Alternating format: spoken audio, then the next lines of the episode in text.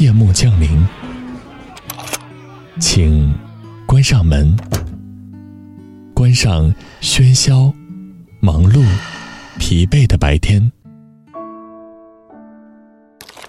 上一篇美文，陪你静静放松。周一到周五晚九点，短发桃子与你相约。只在荔枝 FM。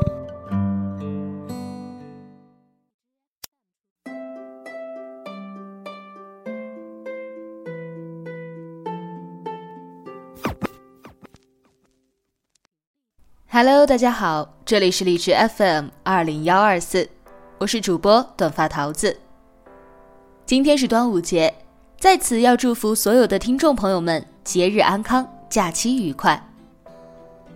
在昨天的节目当中，我们提到了另一篇文章的主人公小七和杨哥。很多朋友都很好奇，小七和杨哥之间究竟发生了怎样一个令人唏嘘的爱情故事呢？那么今天，桃子就把作者七毛的这篇文章，对呀，就是嫌你穷才分手的啊，分享给大家。作者七毛，我们之前也介绍过了，一个讨厌的怪人。人生在世，唯有辣和爱不可辜负。他的新浪微博叫做“七毛是我”，微信公众号“七毛”的拼音加零九零八。我们的听众朋友在听完故事之后有什么样的感悟呢？你经历过因为牛奶面包而要放弃爱情的无奈时刻吗？欢迎大家通过评论交流，或者录制简短的音频投稿给我。好的音频故事，我们会在节目当中播出，和所有的听友一起分享你的故事，还有你的声音。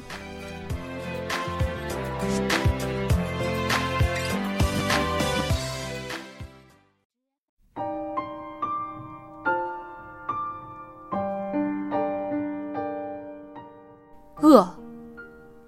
发完这条状态三小时后，我就成了杨哥的女友。他把饥肠辘辘的我叫出宿舍楼，问我想吃什么。糊汤粉，我脱口而出，眼巴巴望着他。杨哥紧皱眉头，但还是立马揪着我直奔司门口户部巷。两天没吃东西的我，一脸生无可恋的我，在一碗飘着鲜美鱼香味的糊汤粉面前，现了原形。我口含米线，感激涕零的问：“杨哥，你怎么不吃啊？”杨哥顿了顿，抬头望天，又盯着我说：“哥只有十块钱。”我差点噎住，吸了吸鼻涕，说了句：“哥，我身无分文，你若不嫌弃，我只能以身相许了。”好，杨哥眼睛一亮，笑开了花。热气腾腾中，我红了眼眶。杨哥那张好看的脸渐渐模糊起来。杂乱的店铺，我们用筷子夹起饱蘸鱼汤的热油条，趁热送进嘴里。那种鲜香和酥软的口感，很多年都忘不掉。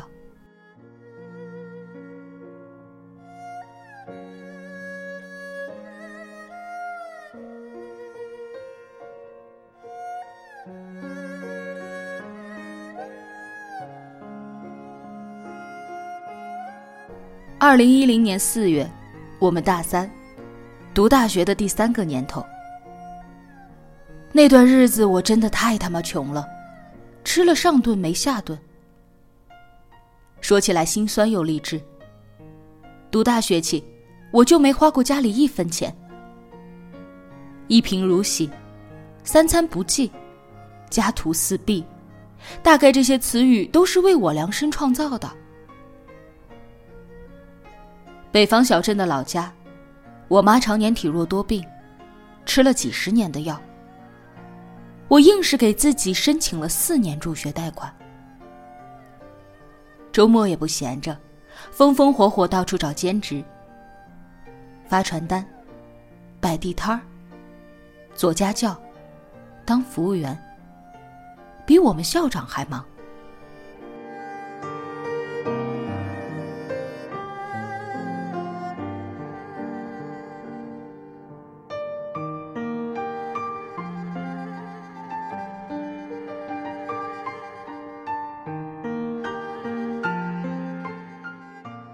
杨哥，我们这所不知名学校的不知名学霸，低调寡言。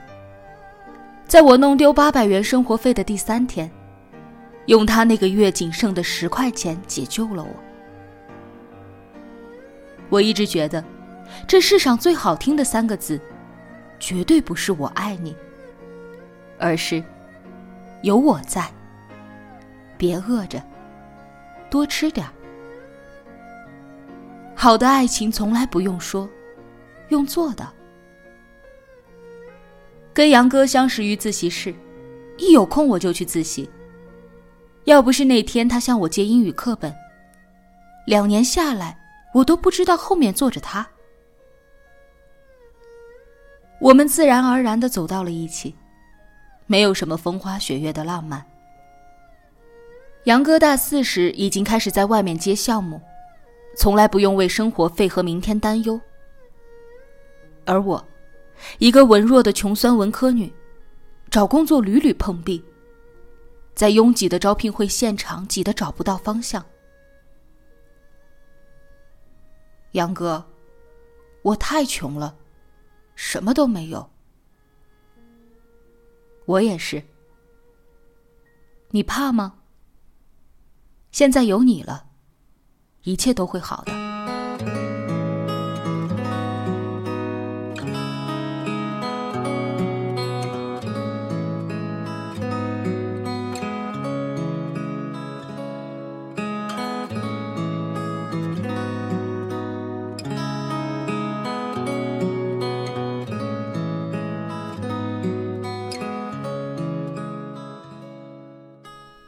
二零一一年六月，拍完毕业照的第二天。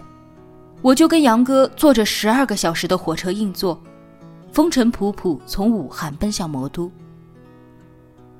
杨哥不顾父母反对，毕业来上海，打算跟着学长一起创业。正好我也有个面试。上海每天都有人来，也有人走。从上海火车站出来，杨哥提着一大包行李走在我前面。周围霓虹闪耀，夜上海迎来了一千万外地人中最普通的两个。小七，你快点儿啊！杨哥转身，眼带笑意向我招手。好，我来了。我提着行李箱，加快了脚步。车水马龙的喧嚣，敌不过此刻的有你真好。我跟杨哥辗转在长宁租了个隔断间，距离地铁口两公里。租房合同付一押一，只好一次性忍痛交了两千块。交完房租，我们全身上下只剩两百一十五块钱。坐在不足五平米的房间，我跟杨哥长时间的沉默。过道窄仄，灯光昏暗。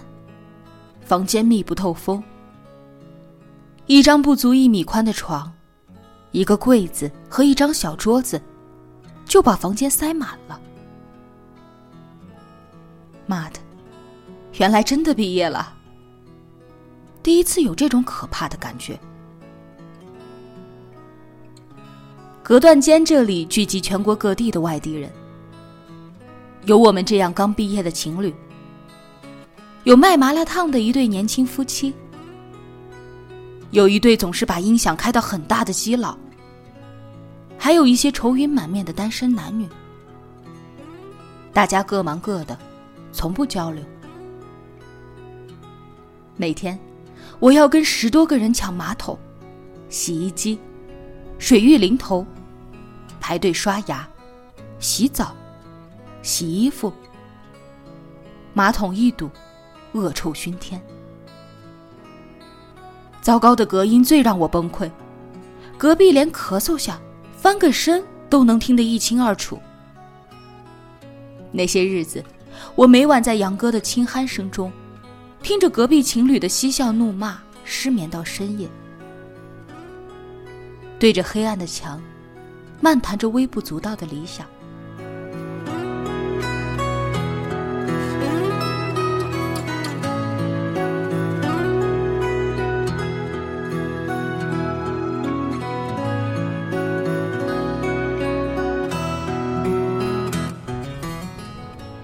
早上，杨哥起床拉肚子，蹲在里面二十多分钟。隔壁一个男生敲着门怒骂：“便秘还是死了？能快点吗？”一向处变不惊的杨哥，那天脸色阴沉。没事儿啦，有的住总比没的好。我对着杨哥嘿嘿笑。委屈你了，等赚钱了，咱们搬个大房子。跟你在一起，什么都好。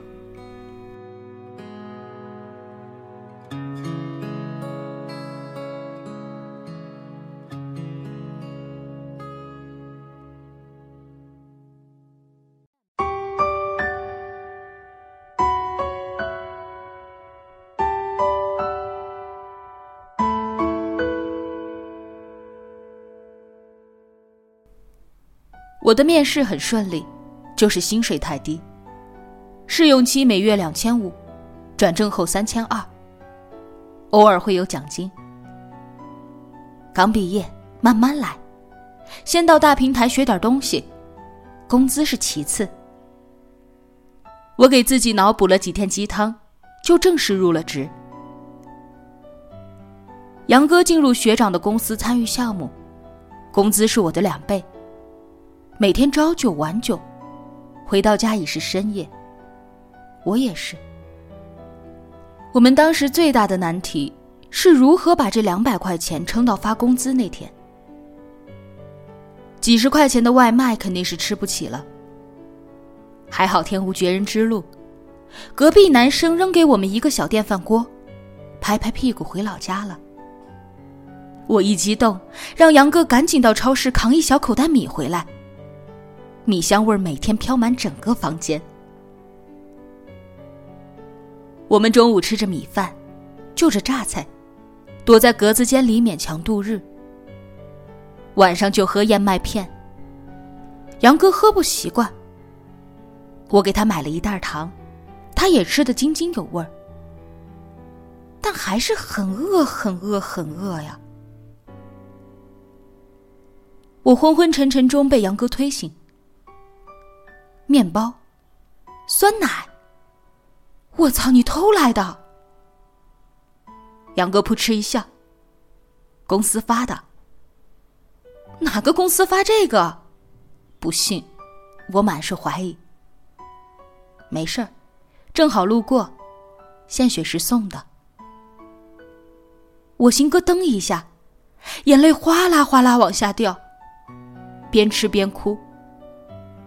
杨哥，我这他妈是喝你的血呀！放心，哥肾还在。杨哥像个孩子一样笑我，我哈哈哈哈哭得更厉害了。到最后几日弹尽粮绝，我俩干脆就喝水，一饿起来就咕噜咕噜一碗水下肚，然后立马躺在床上不敢动。杨哥。要是能来一碗胡汤粉就好了。是啊，放点辣椒，泡着油条。杨哥，突然好想武汉呢。是啊，去江滩，去东湖。我们就这样有一搭没一搭说上半天，睡意昏沉，就抱着彼此睡过去。这张一米宽的床有一块板塌陷下去。住进来当天我就让房东换。眼看着快一个月了都没动静。为了避开那个破洞，我俩只能裹在一起挪到最墙角。那时候我们最穷，却在深夜抱得最紧。当时什么都顾不上，只想租好点的房子。我们努力攒钱，加班加班还是加班。每晚我跟杨哥敲着电脑入睡。他在查资料，我在写稿子。别人房间啪啪啪，我们键盘啪啪啪。半年后，我们搬到了徐汇两居室老公房，跟一对情侣合租。我跟杨哥兴奋的跑去买各种东西。第一次，终于在房间里添置了落地镜、书架、衣帽架、地毯，贴了墙纸，挂起了照片墙。在阳台摆上花草盆栽，开始认真做饭烧菜。我们尽量不吃荤菜，一个月能省下不少钱。为了省地铁费，买了辆二手自行车，每天来回骑行十几公里。二零一二年，我们过得清贫又自在，周末偶尔出去吃顿好的，看场电影，或者去图书馆看看书。消磨一个下午。杨哥每次发工资的那天，都要请我吃一顿火锅。他又恢复了往日轻松的神气。杨哥，你为什么对我这么好？你长得好看，这个我知道，不算。你又瘦了，多吃点我很能吃的。小心被我吃穷呀！没事儿，哥让你吃一辈子。不知道是火锅太辣还是太辣，吃着吃着，眼泪就被呛下来。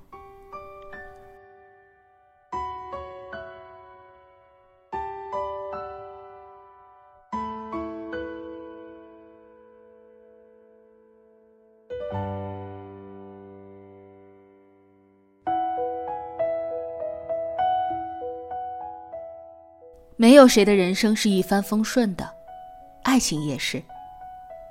上海房价涨一涨，我们心脏抖三抖。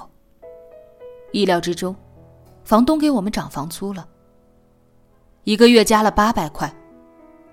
我们一合计，妈的不划算，三十岁了要省钱攒首付，搬家吧。在上海找房是场艰难的争夺战。一个小时前发布的信息，两个小时后房子就能被抢掉。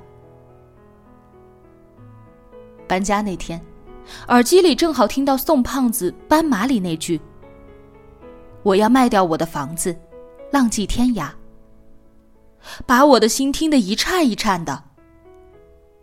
怎么，有房子就好好待着，浪什么浪呀？真是。二零一三年。股市市场一段时间连续涨停，我们身边同事都在炒股，杨哥也开始琢磨投点钱进去。他把这两年攒下的几万块全部放进去。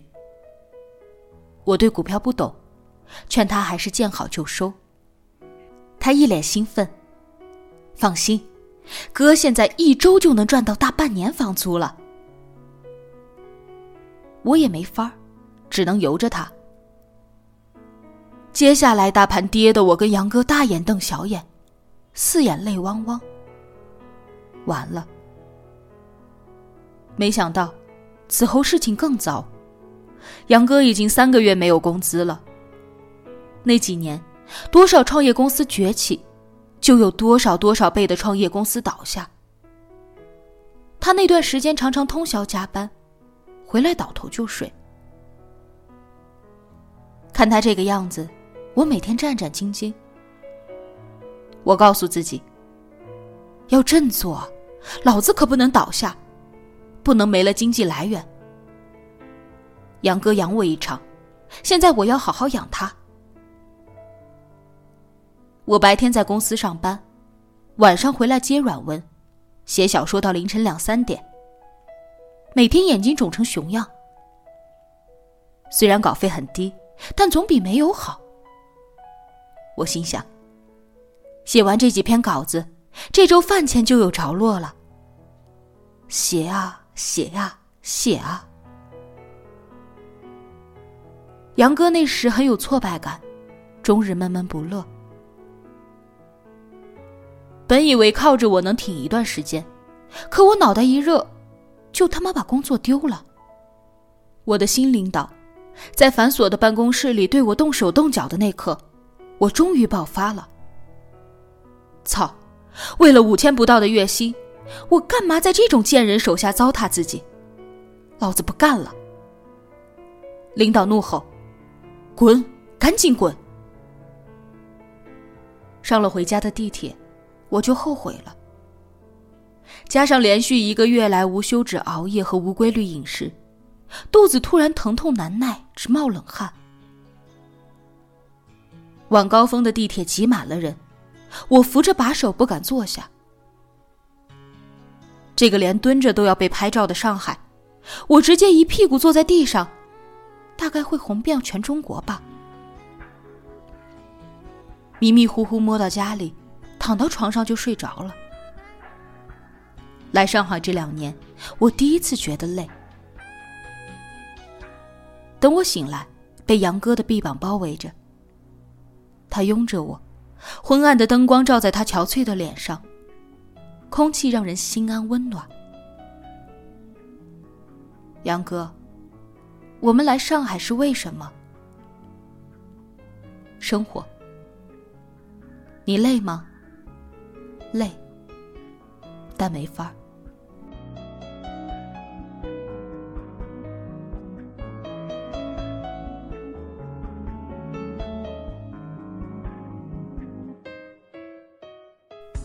一个月后，我们各自找到工作。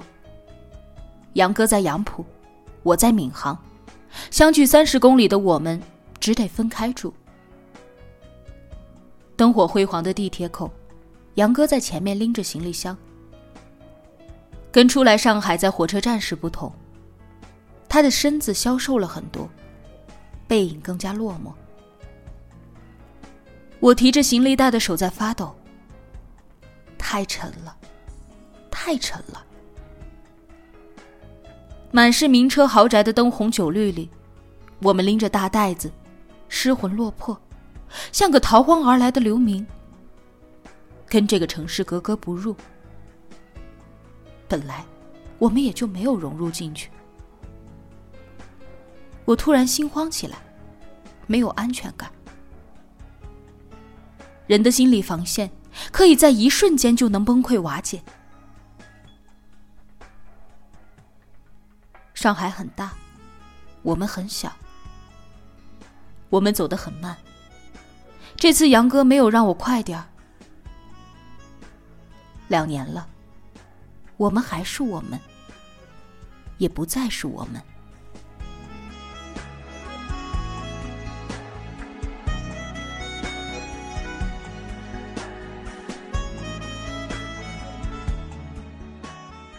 工作日我们各忙各的，周末就待在一起。有时周末加班，我们半个月甚至一个月见上一次。我开始习惯一个人的生活，学生时代独来独往的日子又回来了。没日没夜加班的我，终于在新公司得到赏识，开始升职加薪。不知道是真的忙，还是为了忙而忙。我们的话越来越少，只是杨哥会主动给我电话，让我多吃点，早点睡。还有钱够用吗？我吃着加班的便当，嘴里全是“嗯嗯嗯”，都好。二零一四年九月，杨哥的父亲突然被送到医院抢救，他连夜回了西安的老家。我赶紧打了几万块钱过去。两周后，杨哥电话我，语音低沉：“怎么办？我妈只有我一人了。”我知道了，你好好照顾她。眼泪在眼眶打转。你来吗？几乎是带着恳求的语气。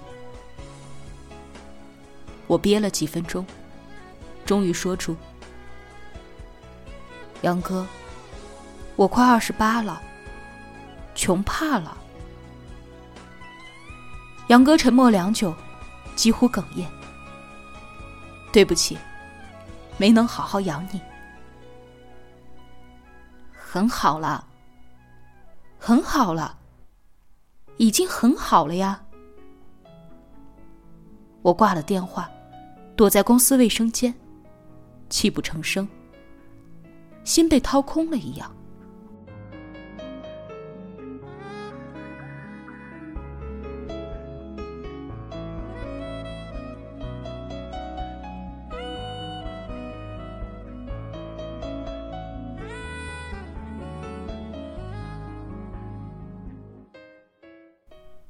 杨哥走了，回老家了。再也不回来了。我去给杨哥退房，他的房间东西不多。我们来上海第一个月开始用的电饭锅，每天靠着它煮着米饭，配着榨菜。杨哥说那段日子最苦了，我不觉得。最苦的日子我也不记得了。我们搬到两居室后，在宜家买的电脑桌。一到周末，杨哥就把速度卡到掉渣的电脑放在上面，下载一部电影。我俩戴着耳机，窝在床上，搂在一起看到昏昏欲睡。我们在网上买的烤面包机，每天烤上两片，蘸着花生酱、番茄酱，吃的心花怒放。杨哥说我嘴上的酱汁没擦掉。我说是吗？是吗？在哪儿？他会突然亲上来。我们刚来上海买的脸盆也还在，搬了几次家都没扔。记得那会儿我忙得五天没洗头，第二天要见客户。我们当时穷的连二十块钱的洗发水都不敢买了。我看到一袋洗衣粉，二话没说就往头上撒，一头扎进脸盆里。杨哥那晚在门外坐了一宿。我们用过的东西都还在，只是我们早已不在了。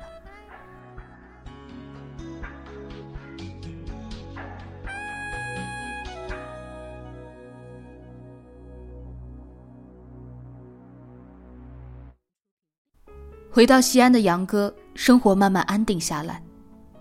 我的工作步入正轨，一个人也租得起稍微好点的房子。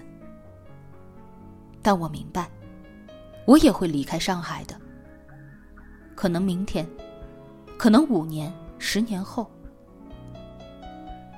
奋斗几十年还不知道能不能买得起一个厕所。随便吧，不想了。二零一六年初，杨哥的室友老张跟我说。杨哥要结婚了，我听到这个消息，不知道说什么好。关掉手机，挤进了人来人往的地铁，脑袋里想的全是昨晚还没有通过的策划案。上海这个城市，人太多了，每个人都有故事，每个人都很脆弱。可没有什么能比得上挤上高峰期的地铁，更让人欣慰的。我妈常跟我念叨：“你也老大不小了，该回来找个人结婚了。”我说：“好呀好呀，明年春节就带回去。胡歌还是霍建华，您先决定好。”说着说着，眼泪哗哗。年纪大了，泪点也变低了。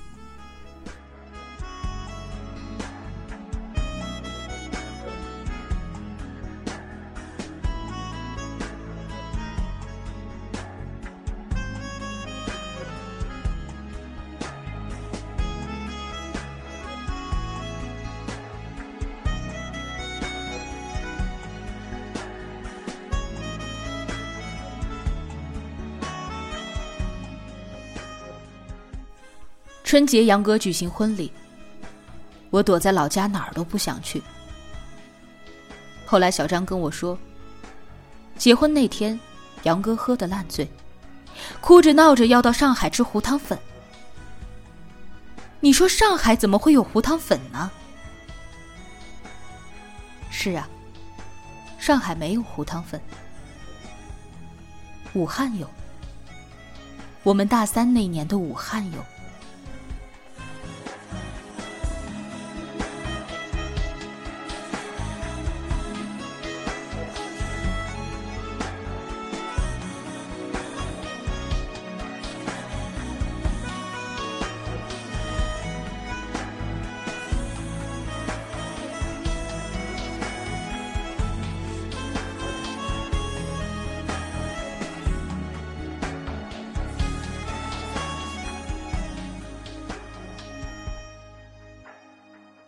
今天要给大家推荐的文章就到这里了，再一次祝福大家节日安康，假期愉快。明晚二十一点整，我们不见不散。